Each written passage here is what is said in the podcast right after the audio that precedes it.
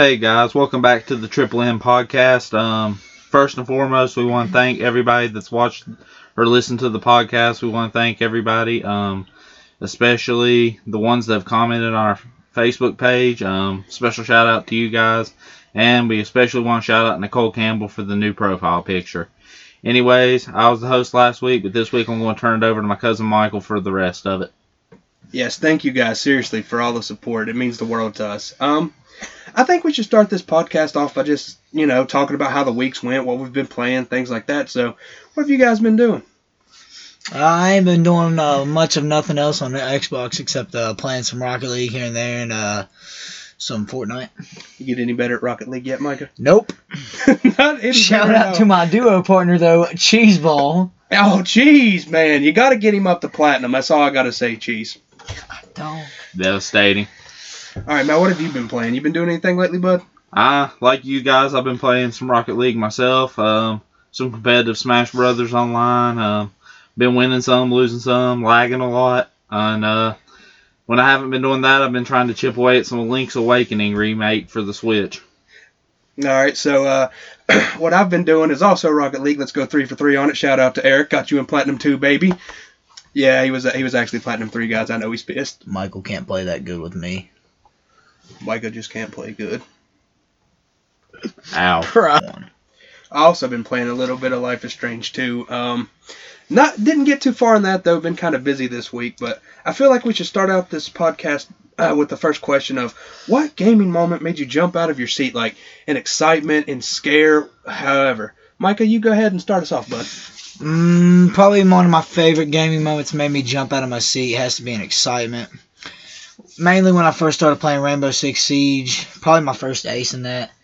And what an ace is is basically you wiping, you getting all five of the other team by yourself in one round. So that's probably probably my most one of my most exciting ones. Yeah, I remember my first station in Siege. Happened, uh, uh, He don't play Siege. happened, uh, y- you know, in my dreams. It was, it was a good, it was a good ace. I threw, you know, grenades. Heard that was Dakota's dream, actually. Yeah, no, Dakota's actually good at that game. All right, well, one of mine is in Bloodborne where I fought against Father Gascon, or however you say his name. Is that right? Mike is looking at me like I said something stupid before the podcast started. No, I didn't. Anyway, He said Father Gas Queen. I did. But I was playing. Uh, I was Shout out to my ex girlfriend, Ben the Gas Queen. Oh no, dude, that's tough. that is the tough one. But I, I was playing him, and it was probably my first attempt. I was like, "Oh, I'm a badass at this game. I'm about to just go in and wreck this dude." No, I think I hit him maybe twice, and uh, he killed me. And then I got him halfway dead on the third or fourth fight against him, and I'm like, "Yeah, he don't want it," and he turns into a werewolf. Just out of nowhere, turns into a, has a second face, turns into a werewolf, cleans my clock. On the eleventh attempt, when I finally beat him, I had no blood vials left. Was at the very end of my rope, had like one hit left. If he hit me, I was done. I grabbed my Molotov cocktail. He jumps at me. I hit him right in the face with the Molotov for the win. Best thing ever. Jumped out of my seat. Celebrated like a madman that day. So, that was mine and Micah's. Matt, what is yours, sir? Alright, well, I'm going to start this off on a somber note. A couple of us, well, most of us know a few weeks ago Kobe Bryant died in a helicopter crash, um, killing nine others. And, um, I felt like playing 2K that day, so uh, I put the all-time Lakers against the all-time Celtics, a team, the matchup I think Kobe would have appreciated the most. Well, it's about two seconds left on the shot clock, tied 110 apiece. Larry Bird's guarding Kobe. I have James Worthy set a screen. Kobe goes over top of the key. Three. All right, guys, let's count down. Three, two, one. Three, two, one. Kobe. And Kobe came down, knocked the clutch shot, and I'm like, "That's the Mamba. That is the Mamba right there." The Mamba mentality came through again. So yeah, pretty awesome. Yeah, all those moments actually were pretty good. They would have got uh, gotten me out of my seat as well. I think the next topic that we need to talk about is a little bit of Super Smash Brothers. Like uh, I know Matt had it on his list last week of top five favorite games he's ever played, so I'm gonna let him start. Matt, dude, what is your uh, Super Smash Brothers main? Um, up to about a week ago, I would have said King K. Rool. Um, he's the alligator protagonist or antagonist of the Donkey Kong series. He hasn't been seen in a while in the main series games, but he was one of my favorite bosses of all time in Donkey Kong 64. But um, recently I've been playing one of the DLC. His name's Hero from the Dragon Quest series. He has an ability to shoot a fireball, kind of like Samus can shoot her arm cannon, and his sword techniques, and he uses magic. I mean, he's just a well-rounded character, and I've been winning a lot of matches with him, so that has to be my go-to guy. Looks like Trunks off Dragon Ball Z knockoff. So I've never played as Hero. Um, have you been doing any online battles with him at all? Yep. Uh, actually, I played today. I lost two rounds with him, but I've won like five, so I'm on a pretty good win to loss streak. I've never played Smash Brothers online, so that's kind of tough. Um, one one story I got though about my main character. My main character is Lucina. Um, I went to a Smash tournament that my uh, buddy Joe was holding at his house. He invited me to come up, so I said, "You know what, Joe? I'll be there. I'll be there. Let's see what happens." And um, I go there, and they there was like eight of us. There was uh, Joe, Storm, Jenna was there, uh, Austin, Jalen, just a just a you know group of friends all playing Smash Brothers. Everybody with the last name, last letter N, apparently. Yeah, basically. And everybody's warning me that Jenna is extremely good at this game, and my luck is I got her round one. I'm like, great, she's going to destroy me. But and I'm I'm not saying anything bad about her. She is a lot better than me at that game, 100%. She was not ready for my cheese though. Uh, with Lucina and all Smash characters, you guys should know that if you down B, that is a blade counter, and it's going to hit them for like 10, 15 damage. And I just spammed that over and over. I could tell people were getting frustrated. And but long story short is I made it to the championship against a level 9 computer. And lost. And sadly I did lose to level 9 Shulk. It was very sad. None of us could have took him except for maybe Jenna. And me. But she lost round 1 to me. Because You lost to an AI. not that I say it proudly, but hey, Shulk's got the length on me, man. AI means average intelligence. I thought it meant artificial intelligence, sir. No, that's you, sir. oh, Micah throwing the shade. anyway, Lucina's my main. I love the Fire Emblem series. I loved her. Uh, she's, I don't know. I think I might switch it up. I like Byleth pretty good too, but yeah, I thought that'd be a pretty funny story. Micah, would you like to add anything else, sir? I used Captain Falcon once on Nintendo 64. Once, one time only. Best character in the game. Falcon Punch. All right, so uh, the next thing that I think we need to talk about is if you could live in any gaming universe, where would you live and what would your role be? We'll start with Matt on this one again. Alright, first of all, Pokemon, the anime, no video game. Alright, why? Because Jigglypuff, when I like to sleep and Jigglypuff sings you to sleep, right? So when I go to sleep, she'll uh put a mustache and a beard on me, and I have a really hard time growing my beard on my cheeks, and it really pisses me off. So Matt just said fuck all to the rules. It was video game, and he said not the video game, the anime. Pokemon is a video game too, but that's not actually it. Um, I would live in a. That's a really good question. Um, I would say I would probably live in Hyrule, and uh, I'd like to be like I guess the uh, right hand guard to the King of Hyrule, whoever Zelda's dad is, depending on the game. I just I think that'd be a good good role for me. I know I'm not good enough to be Link because he has nice hair and I'm bald, and I mean I mean, if it was up to me, though, I'd still be Link. Rep the baldness, rep the Link. I mean, it's a, it's a universe. You can kind of make it your own. All right, so that's what Matt would do. Micah, what would you do, brother? I'd like to say I'd be a thug in GTA. if it's easy to make that kind of money, I'm all about it. yeah, we can definitely tell that's your fantasy, because you're definitely not a thug. Ooh. Yeah, your fan- your fantasy is to grow some hair too, ain't it, Matt? Oh, God. It comes at the sides and the back. I've seen it. All right, Michael, what's yours? This is, get, this is getting out of control. Okay, so to piggyback off of Micah's idea, it's not GTA. Don't you worry about that. What it is is I would Piggyback is is. I would be something that I probably should have tried to be, but I know I would have epically failed. But it would have been absolutely insane to be in NBA Roblox. 2K or Madden NFL. And I would be the quarterback of the New England Patriots. I would be the Tom Brady. Have you ever played Roblox Citizens? No, I can't say that I've ever played Roblox. Lumber Citizens. Tycoon? No, but like those are on my list of play now, like up next to play. Superman 64. You better play Absolutely. fast. The server shut down in March. So they're that bad of a game, huh? Glad I missed it. I heard that Roblox had uh, had some scenes on there that's um, not safe for work. That's just uh, what's been on my Facebook page. Oh, that's what that means. Okay. Brown chicken brown. brown. I don't know about that, guys. But yeah, listen, if I were to quarterback the Patriots, I do believe I could get maybe Maybe worse than they already are. I could. Yeah, six Super Bowl rings in 20 years. That's terrible. Absolutely terrible. Michael, let me ask you something.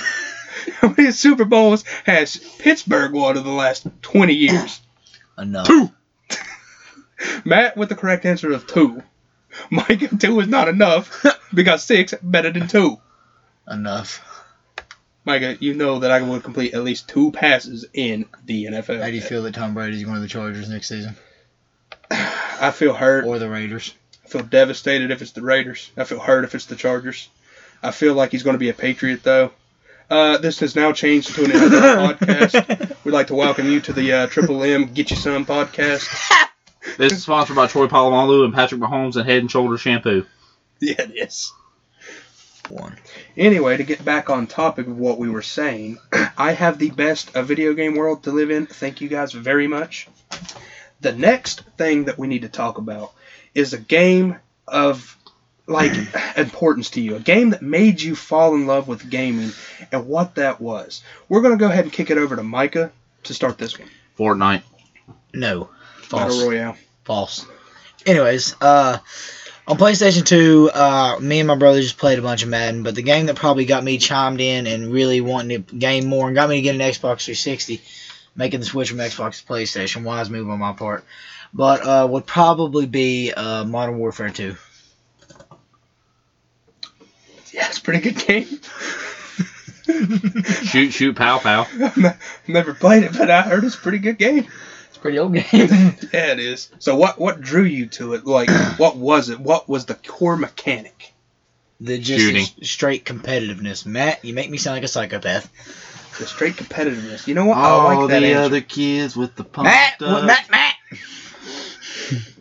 All right, so the game that made me fall in love with gaming was Super Mario World, and the reason that that did it was because like I was sick one week at school. Like I had the chicken pox and I couldn't go for an entire Like week. many other weeks. So you just played hooky. I had the chicken pox. That is not hooky. Anyway, what Someone needs a tampon. anyway, what happened was I played it that whole entire week, just me and my mom. And I'll tell you this when I say we didn't make it out of Donut Plains, I mean it. We didn't make it out of the second world. It was sad. But I was very young at the time, and I just wanted to play something with my mom, have a good time. So I knew at that point in time that gaming could connect any generations together. It could make things, you know, could have make people have a good time. It was it was just a good feeling. So uh, yeah, that's mine definitely. Super Mario World. Matt, we're gonna kick it to you now. First of all, I want to say that's deep. And before I say mine, I would like to ask, um, how many times did you sacrifice Yoshi for the greater good? Oh God, I stopped counting after the three thousandth time. So at least 3,000, 3001, I'd say. All right, so what I'm hearing is you're not allowed to use Yoshi in Smash Brothers ever again, just on principle. Yeah, well, yeah, he'll be a sacrifice for the greater I'm good. gonna need another water. All right. Well, anyway, my game that really took me into gaming was Super Mario 64. I was always kind of a poor kid growing up, so I never had game systems. So uh, I go up my cousin Michael's, who, and coincidentally, is the guy I've been roasting the entire time. But uh, Super Mario 64, man. Uh, what can I say about it? Looking back now, it's not. It's kind of a basic game, but back for me back then, it was just like the most amazing game in the world. I mean, been able to fly, turn into Metal Mario, uh, shoot out of cannons, pick up Bob-ombs, um, and all those boss fights with Bowser, especially collecting the 70 stars to go up that eternal stairwell to reach him.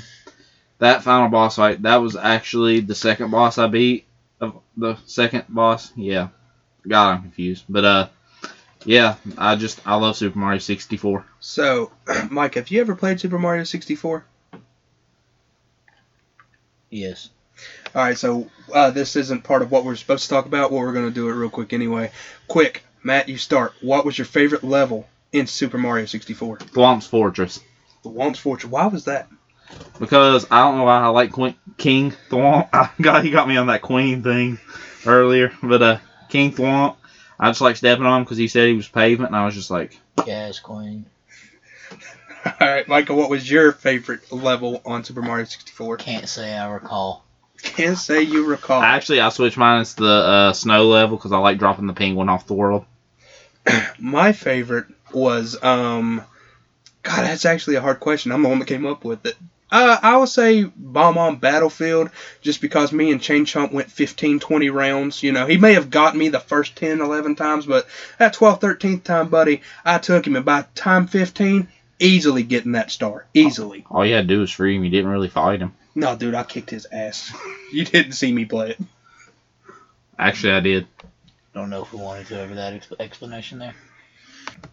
So that was what made us love games. Um, the next one is uh, not so much love, it's actually frustration. We're going to talk about a game that has frustrated us to no end. And I'm going to start this one off by saying Madden, NFL, just the franchise in general, frustrates me to no end.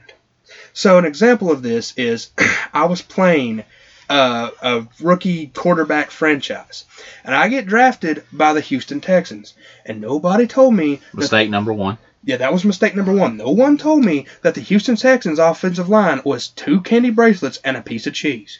Because when I played Jacksonville, it was definitely Saxonville. I probably got sacked 15, 20 times, got blown out every time I played them, and I stayed with the Texans for like five years.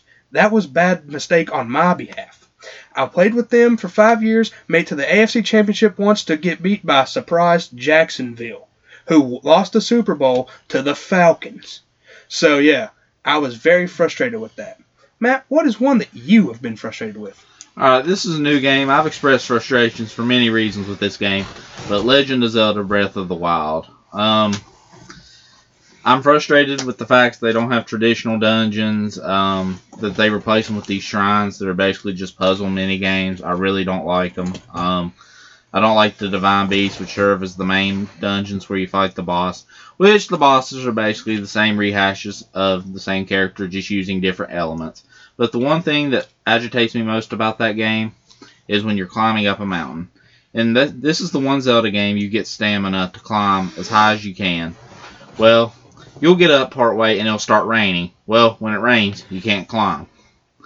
So I can't tell you how many times I've been climbing up these humongous mountains trying to reach the top to see what's up there, and it rains, and I fall all the way down the mountain and die. That has happened to me more times than I can count. I know I need to get good, but it is what it is. Also, the weapons breaking after like three hits, gay.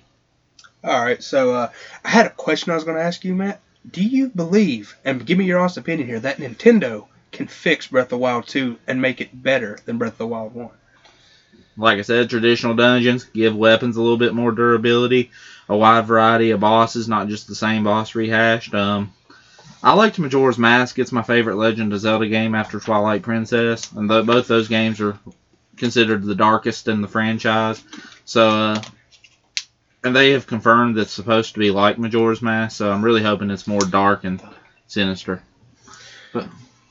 Yeah, my my hype level for Breath of the Wild 2 is actually really really high too. And I'm not a guy that really liked Breath of the Wild 1 much. Um, I'm with you there, hundred percent. yeah, so Matt had some really valid points on that one. Come on, Nintendo, listen to us. Download the podcast, listen to us, fix it. All right, Micah, what do you got? PlayStation does what Nintendo don't. That's right. If I got to pick a frustrating game, and I know I'm not going to get no disagreements out of the other two, an all in all frustrating game, more like unpredictable, but definitely frustrating game, It's a game I talk about a bunch. It's got to be Rocket League. Just because that game just ticks me off. You can be off by a centimeter, miss an aerial, the goal goes in three times, now all of a sudden you're down by eight. And usually the te- the team you're playing is just flat out prom night dumpster babies. I mean, they're not. There's no way they should beat you. It's just frustrating how it happens, like the hits. The angles, everything about the game. That game is probably the most frustrating game on any on any uh, console or anything right now. But I still love that game to death. Real shit though. Don't you hate that one dude whose sole role is to just go around and blow up everybody? Yeah, that's, that, that's my role. That's Michael's role, prom night dumpster baby. Listen, y'all can say what you want, but And I tell you right now, what really frustrates me is when your teammates troll. Take me off Team Morton right now. That would be me. I, I am a huge troll on that game, especially with Micah, because I just think it's hilarious. My man gets really aggravated at me, and I'm like, dude, I swear, I could have hit it. Let me tell you about Micah. Micah is a good kid, but when he gets mad, his face turns like the color of a tomato. And it is funny to see. It looks like he's about to have a seizure. Micah said he's a grown ass man. He don't he don't appreciate that little kid business. yeah. Anybody, all good, it's all anybody, good. anybody born after 2000 is a little kid. I'm sorry. Actually, I was born in 2000. On 2000, or is it in 2000? Technically, it's in 2000. It's in the year.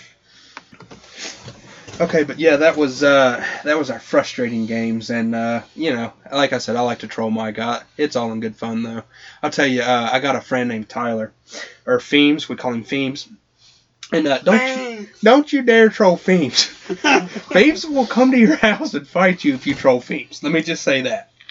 Uh, so the next thing that we're going to talk about is sequels or games that we think deserve them that haven't had them come out or a remake that we think a game deserves because it was such a great game on an older console. And I'm going to start this one off as well by saying Sony, you need to remake Persona 4 and Persona 3. Nobody owns a PlayStation Vita. People want to play this game, but they're not going to spend $100 for something that's just going to get dust. Have you uh, played either of those games? I have platinumed Persona 4 and I have played like I don't know an hour in Persona 3 something like that. So not too much into Persona 3, but Persona 4 amazing game, set up extremely well. The story's amazing. It's about the Midnight Channel. I'm not going to ruin too much of it because Persona's 25th anniversary I think is coming up either next year or the year after. It's not too far off, so we might get those. Here's hoping that Sony actually makes them. All right, Matt, what do you got? All right, so I grew up in Nintendo 64, baby. It was the first console I ever owned that was solely my own. Um, there was this game series for it. It's been dormant forever now, two decades, but uh, it was called the Vigilante 8 series by Luxoflux. I think that's how you pronounce the game company's name. Hey, uh, didn't didn't we make a trade with that game, man? Yeah, I'll trade you Mario Party 3 for it. Yeah, tra- uh, that was a good trade on my behalf. I wasn't much for Vigilante 8, but I'd still love to see it come back. All right, Vigilante 8 is essentially a game that involves cars, much like Rocket League, except it's car combat. Um, each car gets a multitude of weapons. They all get the same weapons except one. Every car has its own distinct weapon. There's this police car that has a ray that uh, stops time for a certain amount of time. My favorite was the yellow hover car that was like robotic from the future. It shot like this red laser that shot for a while and could blow you through walls. I mean, I just loved Vigilante 8 to death. Um, I'd love to see it remastered on the Switch because I think that's a criminally underrated game. And I think with the way graphics have progressed in the last two decades, that it'd be quite a good game. Have, have you ever played Twisted Metal? Like either one of you? I'm just kind of curious. Vigilante 8 kind of sounds like Twisted Metal in a way. It kind of sounds like there's another. I can't think of the name right off the bat, but it was a free game they had on Xbox probably about a year and a half ago. It's kind of like a car combat game too. I was kind of getting that vibe from it. I can't. I can't remember the name of the game for life of me though. See, I've never played Twisted Metal, but that's where Sweet Tooth comes from, and he's he's a Rocket League thing that I love Oh to my use. gosh, yeah. I, I think it might be a like a spiritual successor to Vigilante 8 Twisted Metal is what I'm talking about. Um, Yeah, nothing like a remake though. I, I really, I just Vigilante 8. I played that. Me and my brother, we don't have a whole lot in common, but that was one game we both really loved to death, and we played hours upon hours upon hours against each other. And just to have that back in my life, I actually own it from the the Nintendo 64. It's still a great game I come back to every couple weeks, but uh, I really do wish it was on Switch. I'll tell you though, um, talking about the sequels and the remakes, whenever they make them, you kind of get a little scared because you're like, please don't do injustice to the original content. Make it good, make it right, do right by the original. But speaking of scary, I think we're going to talk about some scary moments that we've had in games. Matt, Would you like to start us off, sir? Yeah, absolutely. This is very childish, but you have to remember I owned this game when I was very young. Super Mario 64. That is not a game you think of when it comes to creepy. Mario's not a franchise you think of when it comes to creepy. And I know a lot of you are probably thinking about that haunted piano and the Boo's Haunt level. But that's gives me nightmares. yeah, right. Uh, but anyway, in Jolly Roger Bay, um, one of the missions is to get in a to get in a wrecked ship and get the star that's inside it. Well, um, I thought this was going to be easy, so I just, you know, I go down there, I swim down underwater, make sure to collect some coins and air bubbles so I don't drown. Well, I get to the ship and there's no way in except this window. Well, I get closer to the window, there's this humongous eel in there. I thought it was just a prop. Like I thought there was another way into the ship for the longest time. I was six when I played this, and that eel just. I was like, "Well, how do you get in the ship?" So I stood in front of the eel, and its face just progressively got redder and redder until it jumped out and bit me, and that just was like, "Whoa! What what what just happened to me?" uh, I was not expecting that eel to come out, and honestly, as creepy as that was, in Super Mario Odyssey, they can't they make a return and they're even creepier. But I've grown up a lot since then, so they don't freak me out. You know what? I'll chime in with the uh, eel thing. Yeah, the eel was actually really creepy because we probably played it what when we was like eight, something like that, eight nine. Yeah, I started when I was like six. Yeah, so it, it was definitely creepy back in the day, guys. All right, next up is another underwater eel creature. This one happened in Twilight Princess.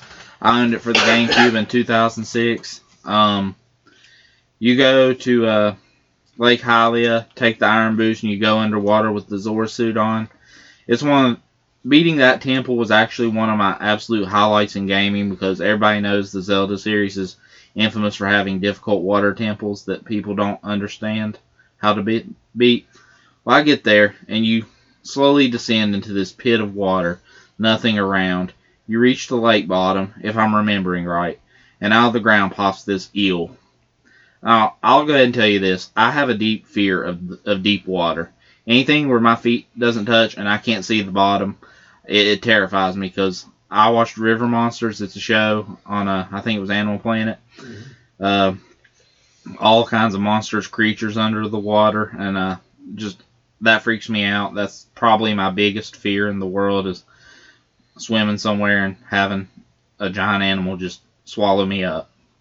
But yeah, Morpheel is this disgusting looking creature. Uh, it was tainted by a Twilight Shard, I believe, but I eventually beat it, and uh, it was such a relief to me.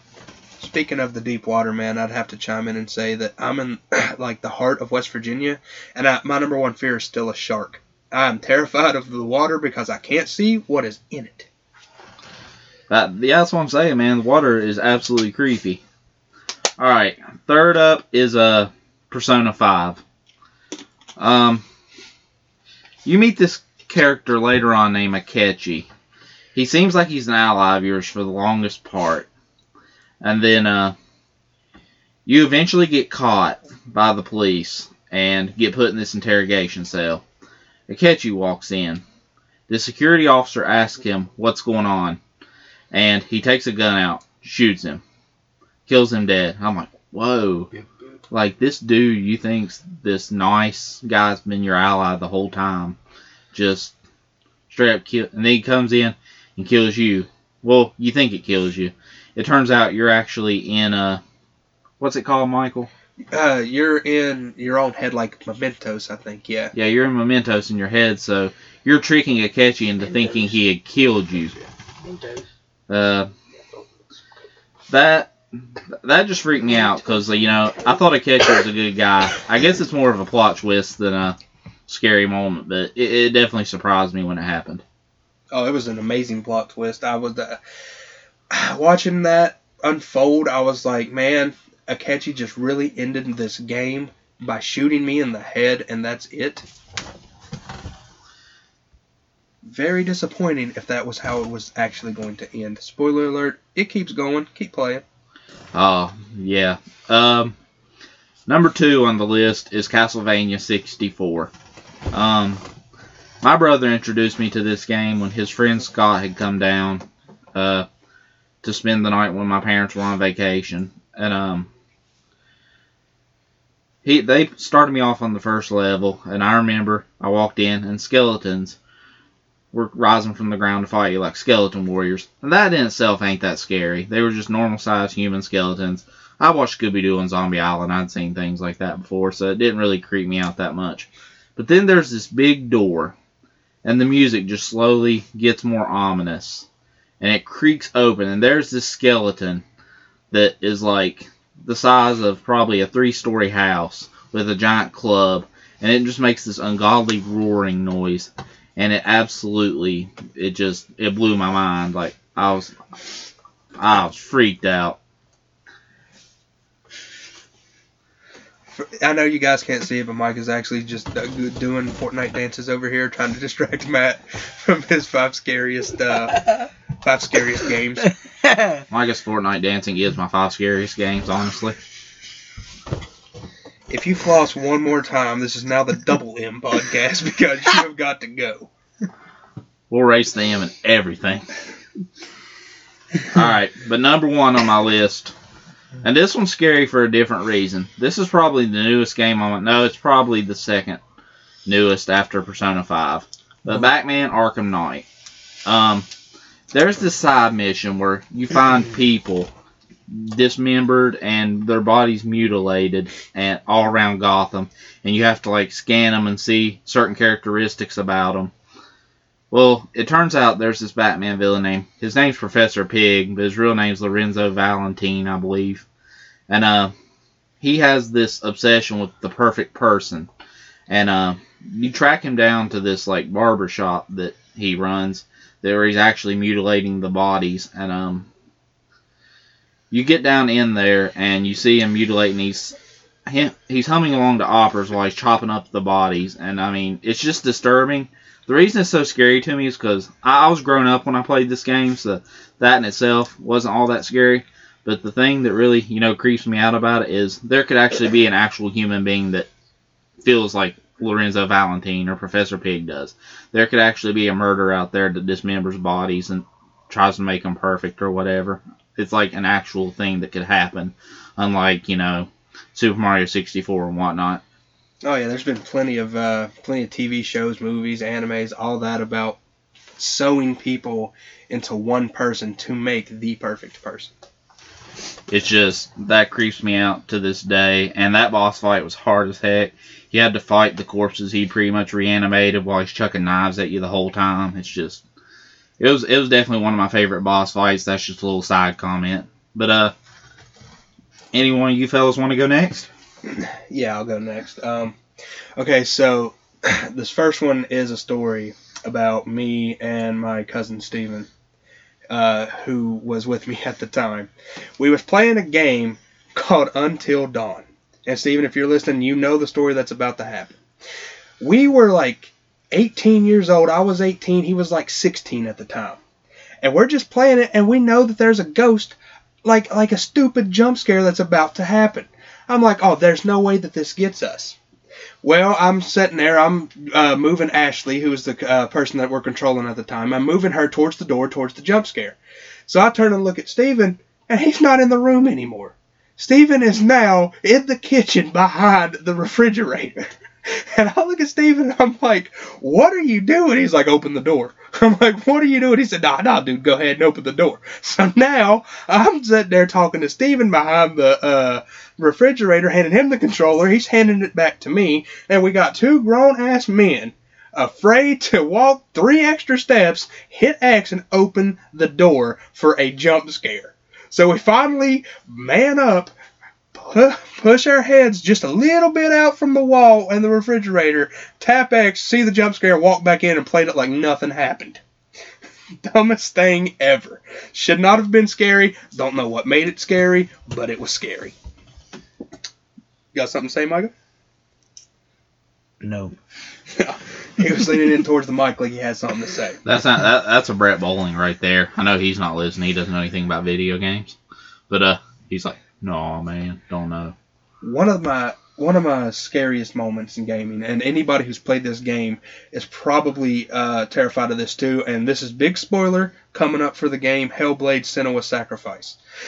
There's a mechanic at the very beginning of the game that lets you know if you die with her too many times, that uh, I think it's called the rot or something like that that's in her arm keeps going up her body, and if it gets to the top of her head, she dies and your game restarts and you lose all your progress.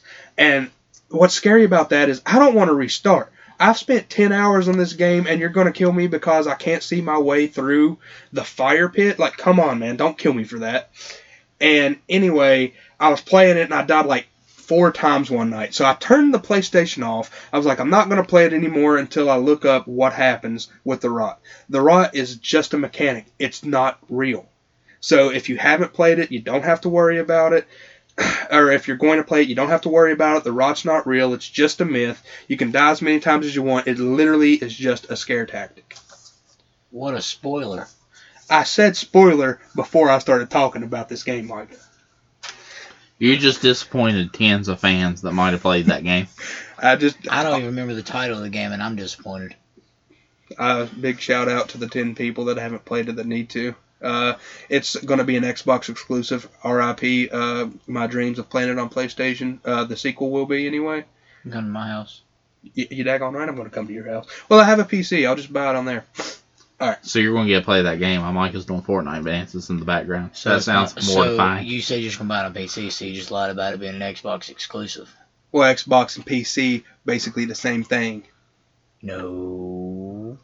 That's very true. You know what? I did lie. I Till until until we have you on a gaming podcast after saying that. until yeah, it's about to be the double M podcast. You keep it up.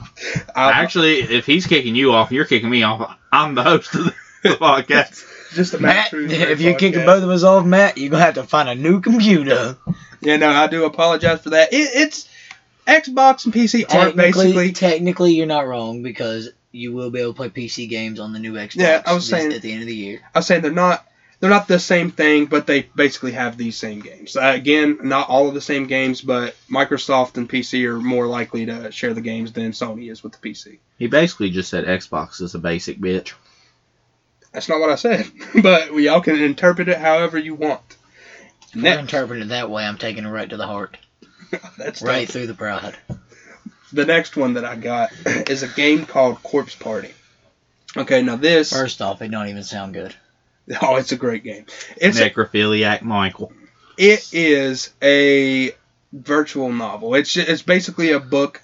Uh, you read it, you get to choose the choices in it. You do get a there's a little bit of gameplay in there, trying to run away from demons and zombies and things like that.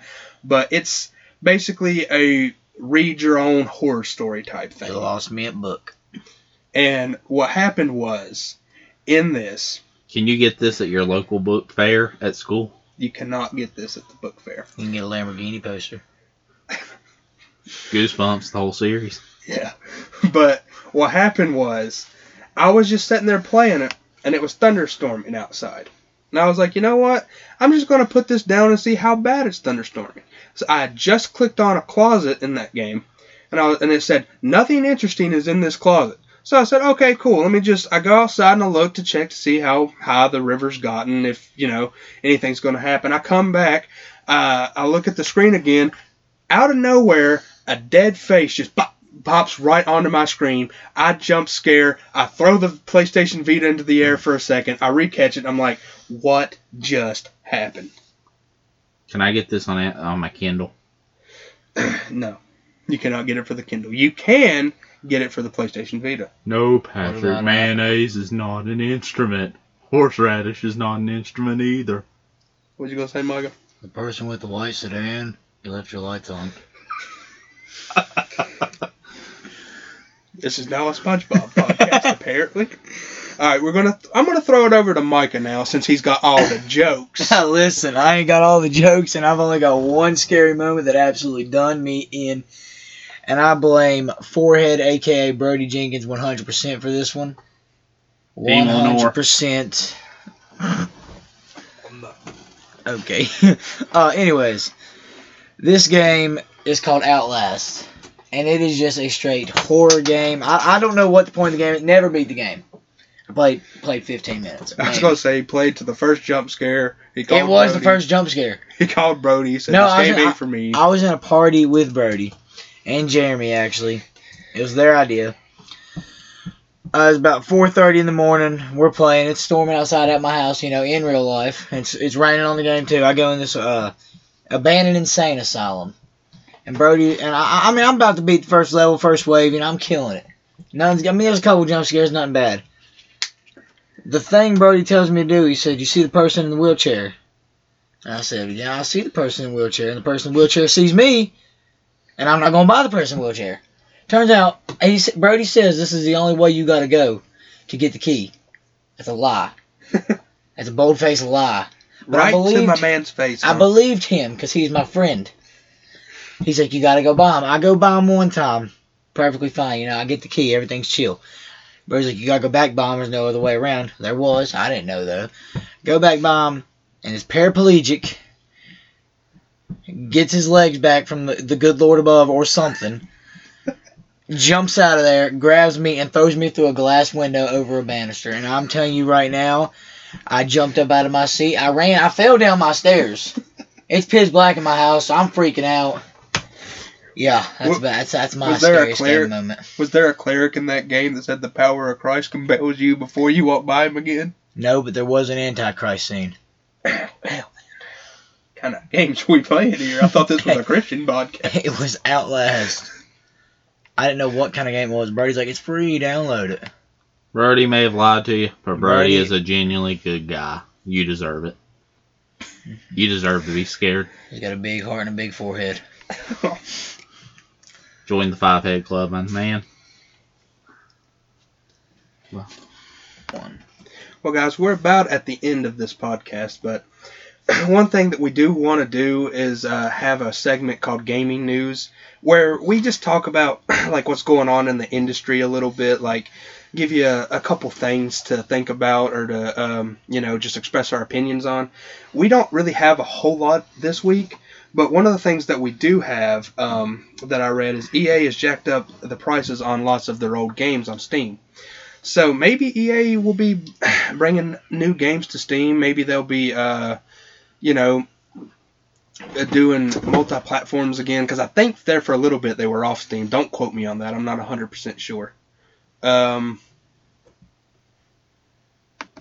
sorry about that uh, lapse of thinking there for a minute. I just lost what I was going to say. But yeah, EA is. Uh, EA's jacked the prices up on some of their old games, so you could be you could be looking forward to maybe some new games coming to Steam from EA. What do you got, Matt? All right, so uh, most of you know Animal Crossing New Horizons is coming out on, I believe, March 20th. Well, apparently there's been some news that you can, through the cloud, you cannot transfer your account information from one Switch to the other. So, for example, if your primary Switch breaks down and you go buy another one, you have to start all over because they they just don't want you getting the bonuses you would get through uh, having multiple accounts. And um, a lot of people are outraged about that because they want to be able to, you know, be able to switch between their switches and um, just do Animal Crossing that way. Do we have anything else, guys, on the news front? Uh, yeah, actually, I got one more thing.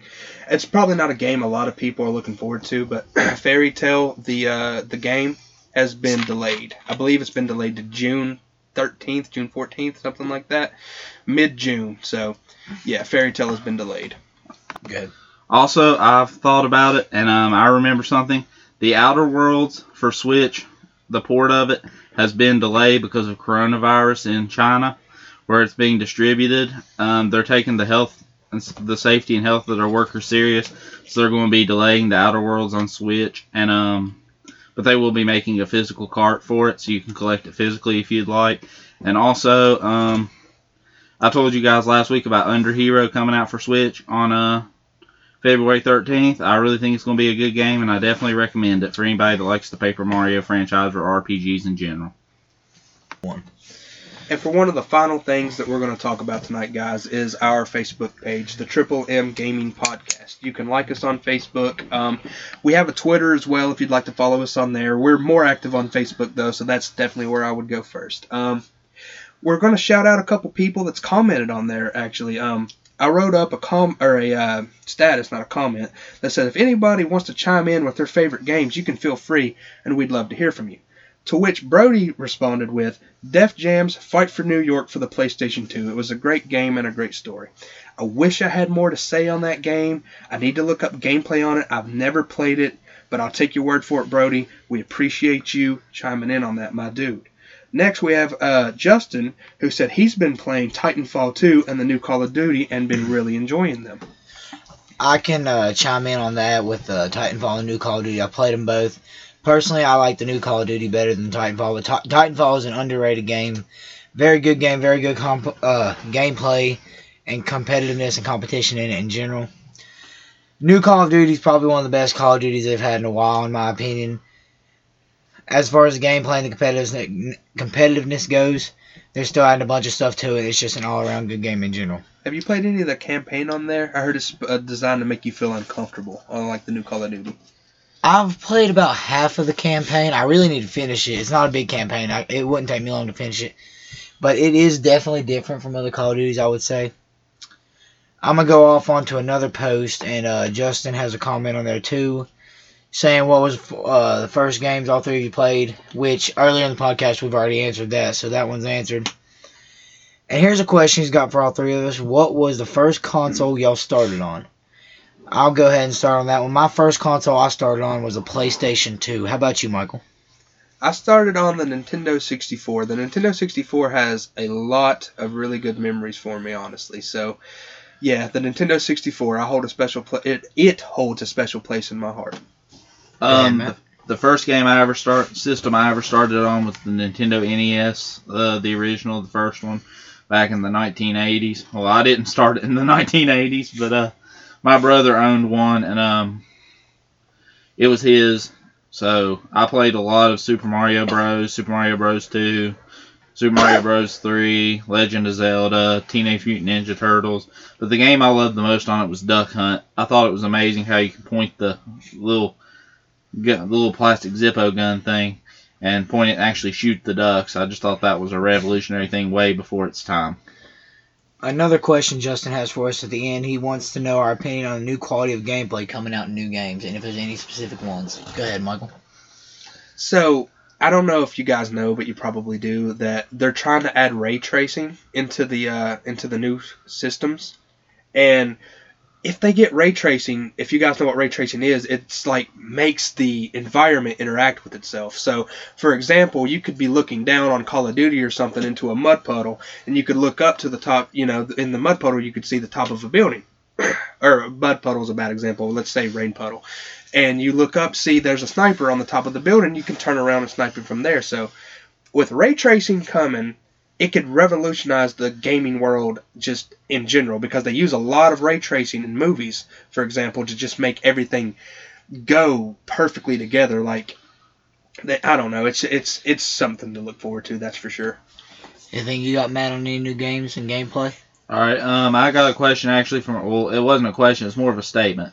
I asked a question on our Facebook page, which you, like I said, like our host said, you should really check out. But um, essentially, my brother commented. I said, "What are your What's your number one scariest game?" And my brother com- or scary scene in a game. I'm sorry, I'm messing up, but uh, he said uh the rowboat in Resident Evil 4.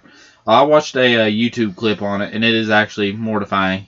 You go into this foggy swamp, get on this boat, you glide out into the middle of this lake, and all of a sudden the music picks up, kind of like Jaws, but not that tune. And uh, this giant leviathan comes out of the water, and you have to fight it using a spear gun.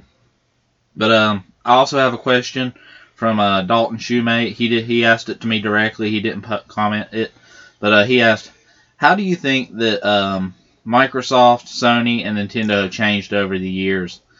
And uh, I can't really speak for Sony and Microsoft, but as a Nintendo, I believe uh, the thing they've changed on most, besides you know graphics and games and the things that everybody's improved on, they've really uh, upped their games when it comes to mature audiences. Um, before you'd think of uh, Nintendo, it had this kid-friendly, uh, you know, kind of vibe to it, but uh, with games like Bayonetta and Devil May Cry and stuff on the platform on the Switch platform now. Um, I feel like Nintendo has uh, caught up with the times and what gamers want. I'll chime in on uh, Microsoft of the years. Like you, like you said, the big, th- biggest thing I think for all three of them really would probably be, you know, it, it's easily gonna be graphics and stuff. But I like the more of they're getting into depths with storylines and stories of games and how they play out. Way more competitive esports and stuff going into games as well too, and it's just becoming more. All consoles really just becoming a more competitive platform, and that's just that I really love competitive things, and that's that's about all I can say on that. Michael, anything about Sony over the years?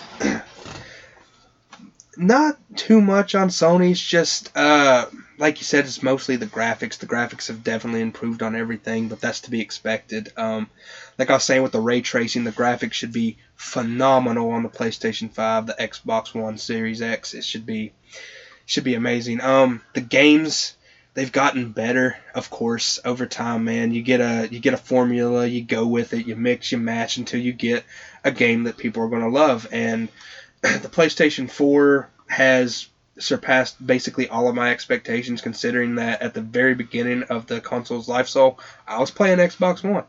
So Sony, you did a you did an extremely good job on this one.